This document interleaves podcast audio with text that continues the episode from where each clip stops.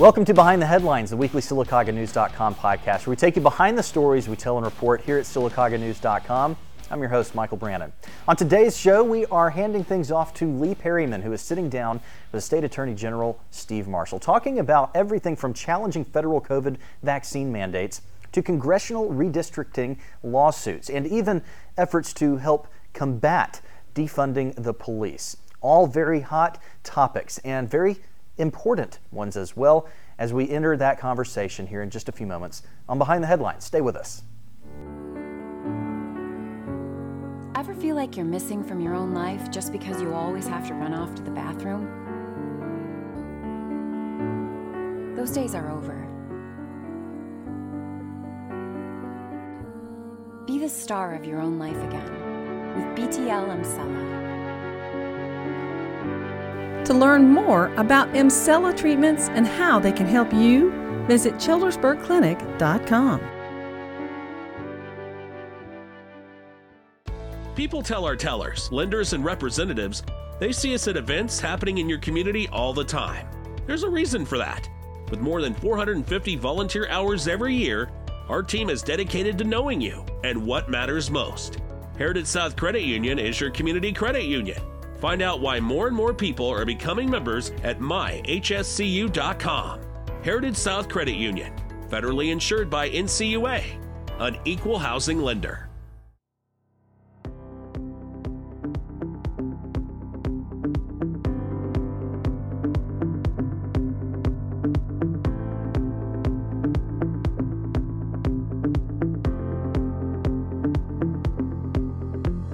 I'm honored to be visiting with Alabama Attorney General Steve Marshall. Marshall was sworn in as Alabama's 48th Attorney General on February 10, 2017, and he's the state's chief law enforcement officer. Prior to taking office, he was district attorney in Marshall County for 16 years.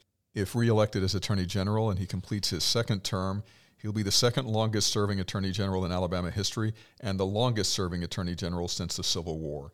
First, Steve, is the job what you expected and what motivates you? the tension that the AGs get a chance to resolve, which is what occurs between the federal government and state governments. You know, that sort of the beauty that we talk about of federalism and the 10th Amendment. And I think the true surprise of the job is the fact that we have an opportunity in the role as states attorneys general to play in a broader scale. And so it's what frankly excites me every day to be able to come to work, knowing the opportunities that we're given to be able to be the voice for the people of Alabama. But yet, if you'd have told me five years ago when I walked into the job that this would be a significant portion of my day, I would have told you I had no idea. Well, as Alabamians and as Americans, from a law enforcement perspective, what should make us proud these days, and what should what should worry us the most? I- I'll start with the latter first. I think I think violent crime is a significant issue in this country. Um, and you combine that with what has been a profound narrative over the last couple of years of defund the police, of really the efforts to undermine the validity and the significance of the work of law enforcement in keeping our community safe. Um, that's troubling. And I think it is reflected not only in what has occurred with regard to the, the historic murder rates that are occurring across the country, but also uh, I saw a statistic that said we've had, I think, 75 law enforcement officers killed in the line of duty during President Biden's first year, which is the most ever uh, of a similar period. And, and I think that is traced as well to what we've seen go on in the narrative, not necessarily here in Alabama, but a little bit, uh, but uh, on a national scale of, of really a pushback against the role of law enforcement in our communities. I think that's really sad. Um, from the standpoint of what I think is good, I really think that I've seen and, and recently. I mean, look, let's face it. We saw in the State of the Union speech a narrative from the president far different than what we've heard from the party. And so, one of the things that, that I'm going to chalk that up to is that politically they now see they were on the wrong side of the issue. And maybe what has occurred is really a profound rebound for many in being able to stand up and speak on behalf of the men and women who serve us every day. And so, my hope is that maybe there's a renewed understanding of the fact that law enforcement needs to be in those communities that need to be served. And I think one of the things that the left does poorly is advocate against the very interests of the people they claim to to be there uh, to advocate for. And so I think my hope and what I, I at least am going to hold on to is that whatever um, occurred in this country to cause us to allow that pendulum to swing what I think was profoundly the wrong way is that we've now reached the apex of that discussion and that hopefully it is coming back uh, a different direction um, because we need the men and women of law enforcement every day to be serving us. We need them to understand that their profession matters and we need to support and compensate them to make sure that we have the best of the best serving in those positions. We know, of course, that you're running for reelection, but that's not the point of today's conversation. We want to focus on the remaining time we have on what you and your team have done in the last five years. In particular, I note that you've won on behalf of the state of Alabama five lawsuits challenging the Biden administration's COVID vaccine mandates, a lawsuit against the president's ban on state tax cuts, and a Supreme Court victory regarding congressional redistricting. Uh, what other than these, or including these, do you consider your major accomplishments? Oh, I think I think those have, have clearly been the, the focus recently. And and if you would ask me uh, what was the transcendent among all of those, I think it's in in our recent uh, obtaining of the stay from the Supreme Court to allow for the congressional districts that have gone back to the 1990s that are historic lines for Alabama to remain in play during the, the 2022 election cycle. But you know, all of those things that you identified, sometimes people get caught up into the very specifics. For example, let's take the vaccine mandate litigation. Um, probably the most uh, number of constituent calls by far has been those complaining about what President Biden has done in his administration with regard to these vaccine mandates. And remember, this was the spectrum from federal employees to federal contractors to Head Start programs to workplaces over a hundred uh, and then with our healthcare workers. So, I mean, it was in multiple disciplines that this administration attempted to impose that mandate. But the fight is much bigger than that for me because really, and I spoke to this earlier when I talked to you about kind of what has been the learning curve for me as AG is understanding that we are that line of defense and standing up for the sovereignty of Alabama. You know, there's I tell people all the time that it's important to remind the federal government that the states form them and not the other way around. And so you, you take, for example, the, the OSHA rule that was a temporary rule that would have applied to employers of 100 or more.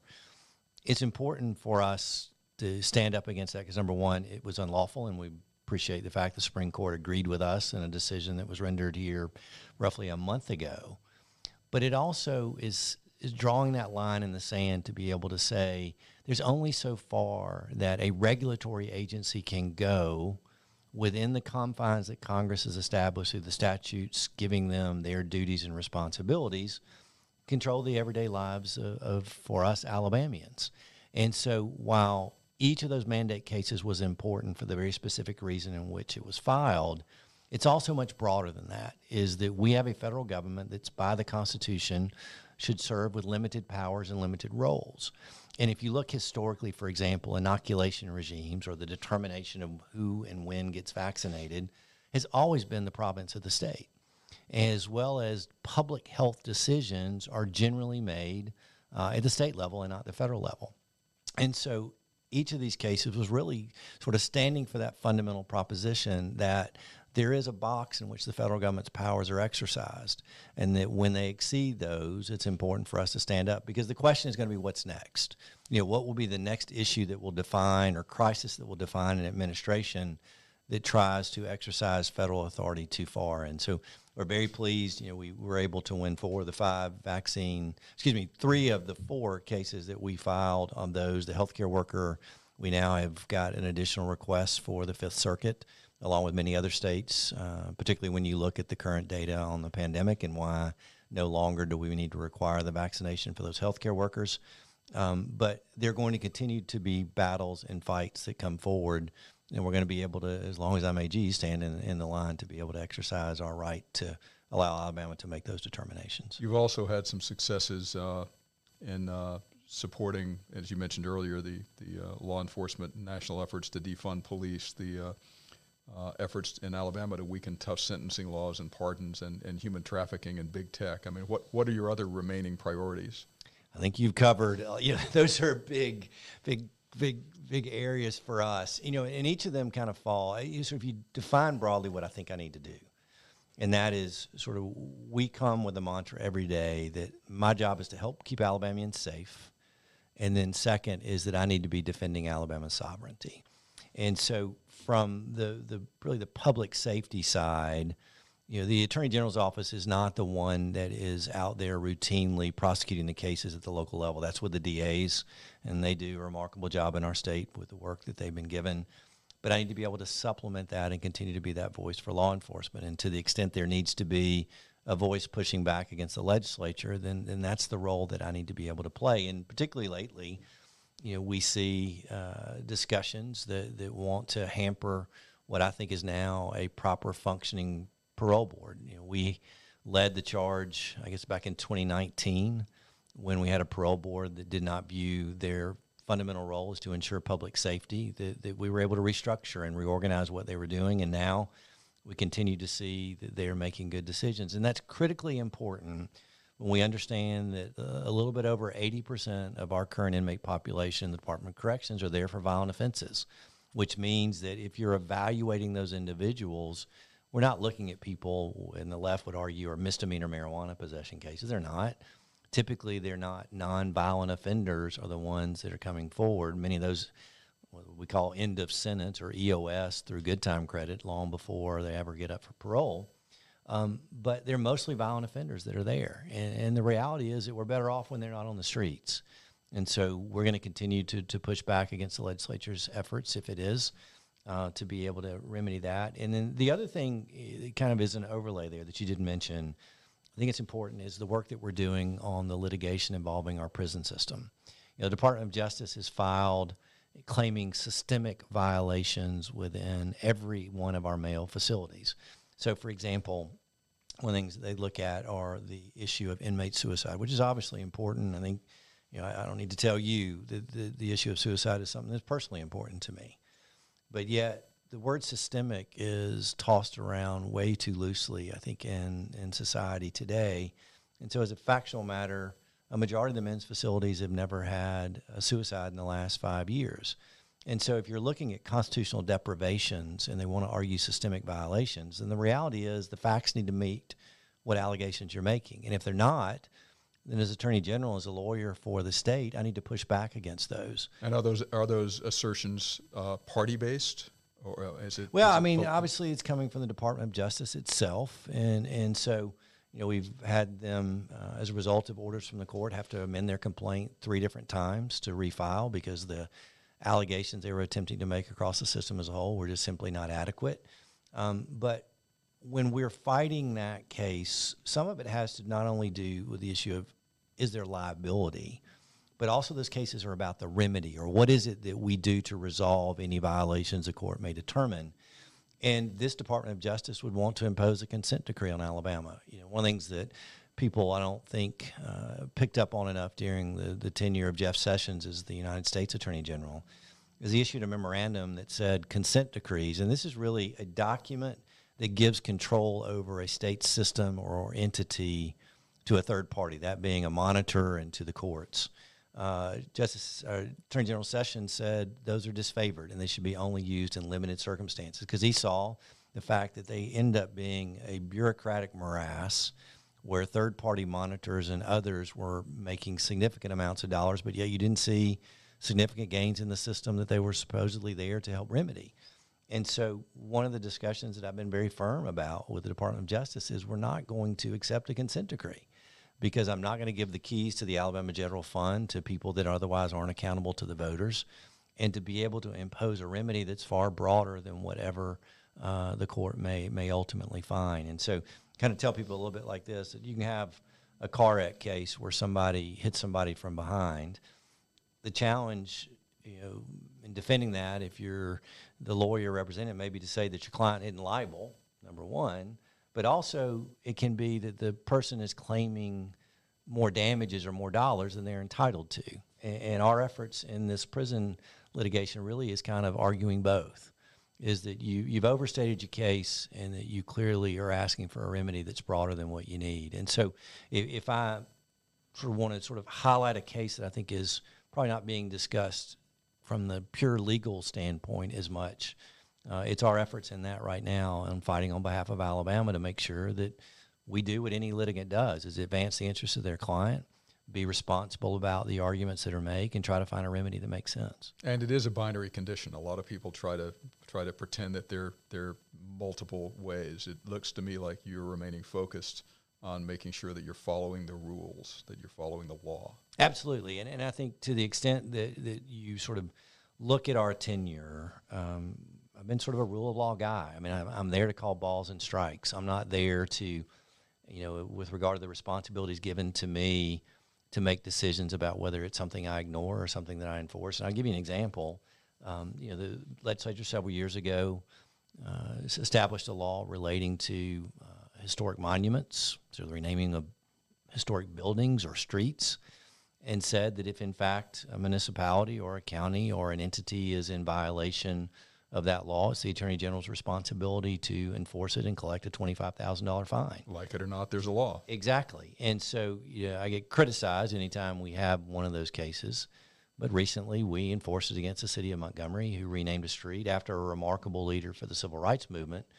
But the ability of the city to do that was confined by the law itself. And so uh, you, know, you can get criticized in my role as saying that, that I was against Mr. Gray, for example, which is not the case at all. He wrote me one of the most genuine letters I've received during my tenure as Attorney General. But I have a job to do. And so when, when I sort of refer to myself as a rule of law guy, kind of goes back to my job as a prosecutor. You know, that I don't define the crimes, but it's my job to enforce them when they're before me. And maybe it's one of the things that made pretty good training for me in the job that I'm in now is that that's a role that I'm very accustomed to. Is not questioning whether or not the law makes sense because the reality is that if each of us were given you know the the role of king or queen we'd probably choose different laws if we could write them ourselves. But I don't get that opportunity nor is it my role as an executive branch member and particularly as attorney general we're the enforcement arm.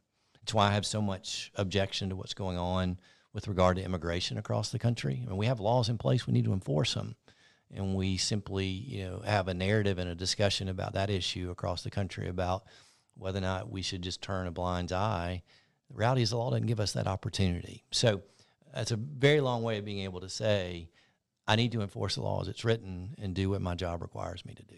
Looking ahead, last question what do you see as your priorities for the next four years, uh, I think- if there's anything different? Yeah, I, I don't know if it's anything different as much. You know, the one thing that we've not talked about, and I think it's going to be some good news that's going to be coming, is our efforts on the, the opioid front um, to be able to bring in resources to Alabama to help deal with um, the abatement or to try to help resolve some of the issues we're facing uh, in the state and nationally uh, with regard to overdose deaths and addiction.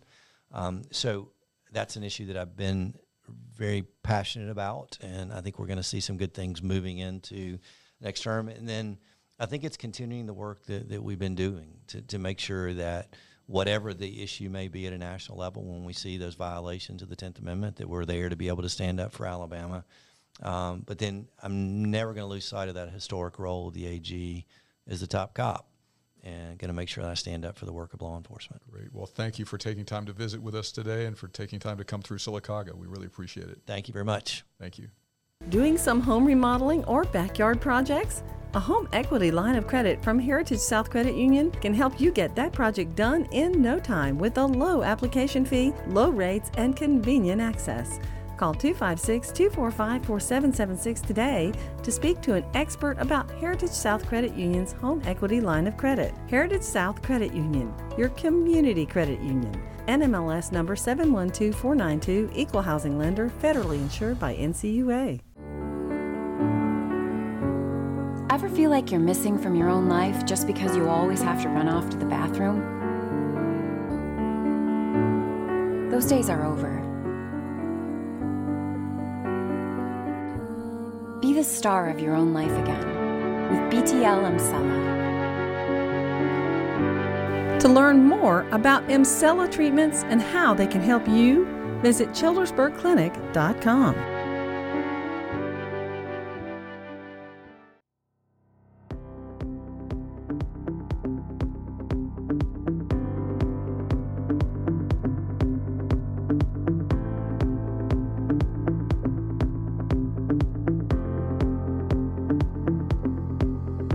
Our thanks to State Attorney General Steve Marshall for joining us on this episode of Behind the Headlines and to Lee Perryman for that interview. That does it for this episode of Behind the Headlines. I'm your host, Michael Brandon. Thank you so much for joining us today. Whether you've been listening on a podcast or online or even on the air, please be sure to share it with your friends and give us a five star rating as well. We'll see you next time.